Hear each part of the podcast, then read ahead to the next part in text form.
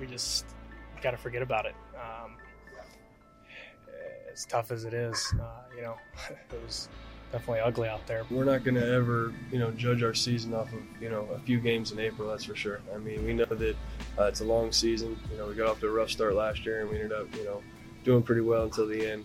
At the beginning of May, the Red Sox found themselves in last place, but they were leading the league in headlines. Once again, starting pitcher Josh Beckett was front and center. On May second, Valentine announced that the righty would miss his upcoming start due to soreness in his lat. But the very next day, Beckett was spotted golfing on the Red Sox day off. Many wondered, if he could golf, why couldn't he pitch?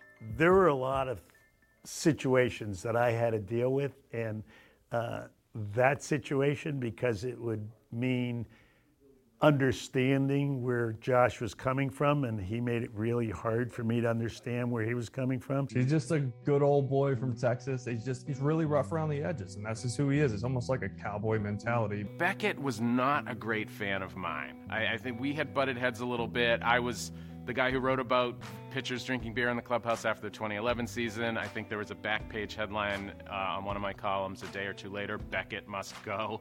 Uh, so Beckett was prickly. When the Sox ace finally returned to the mound on May tenth, he had his worst outing of the season. He allowed seven runs in two and a third innings as Boston fell eight to three against Cleveland. The Red Sox had the fourth worst record in baseball. Josh, what impact, if any, do you think the whole golf thing had in terms of being a distraction? None. Beckett held his ground. Do you think that people have a right to question why you were playing golf when the team said that you had? You know, he's the king of one-liners, obviously. Um, media is probably not his best friend, and, you know, vice versa. I remember, you know, thinking, ah, oh, man, that's a tough situation to be in for him. He he he handles media a little bit different than I did. Whether it's him or Lockey, or they just don't they don't care what you think. So they're not going to sugarcoat it. Do you understand the perception that leaves when the team is playing as poorly as it has? You know, we get eighteen off days a year. You know, I think I think we deserve a little bit of time to ourselves. This is the kind of guy Josh Beckett was. He's very proud, very defiant, and he's not someone who's who naturally is inclined to say sorry. Beckett didn't think it was a big deal, but his act was wearing thin. He had been the leader of the chicken and beer scandal, had the spring training incident when Kevin Youkilis was getting out of shape, and chose to golf instead of being there for his teammates. I did think it was a big deal. I still think it's a big deal. If you're uh, a top of the rotation, if you're the ace uh, of the staff coming off the year that you had in twenty eleven, and you let your team down, down the stretch, if you're not going to be there for the game, then playing golf is just bad. It's optically it's bad, and it just sends the wrong message uh, to the staff. That was a tough year for him, you know, with everything that went on with, you know, Bobby and all that stuff, um, you know, clubhouse-wise, and, you know, with Euclid and all the, you know, everything that went on. It was, it was just a kind of a carryover effect. Valentine first noticed a problem with Beckett's attitude back in January when they met on New Year's Day at Josh's house in Texas.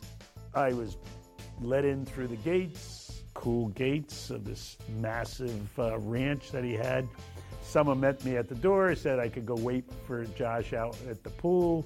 I sat out at the pool with one bottle of water for about forty-five minutes waiting for Josh to come out. We talked for about an hour. Josh said to me, uh, you know, if I was only making five million dollars instead of fifteen million dollars, I'd just walk away from this game. And I said, wow, and that's the guy who's going to be pitching for me. Josh Beckett was like that with with Francona. He was just, uh, he's moody. You know, sometimes he, he'll, you go over to him and he'll, he'll chat you up. Other times he'll shut you down. But with, with, with Bobby Valentine in here, it just it just came off a different way. Beckett was very strong-willed, and when you had him mixing with Bobby, that wasn't going to work.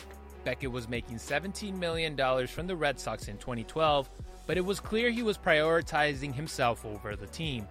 Valentine could never break through and connect with him.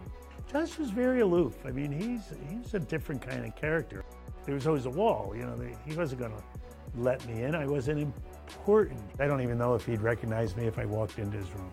You know, Josh was always in his own world. We focus on Bobby, and listen, if you're asking me what caused the twenty twelve Red Sox to fall apart, I'm sticking the lion's share of the blame in the manager's office. But there were some tough players there to deal with, and Beckett was one of them.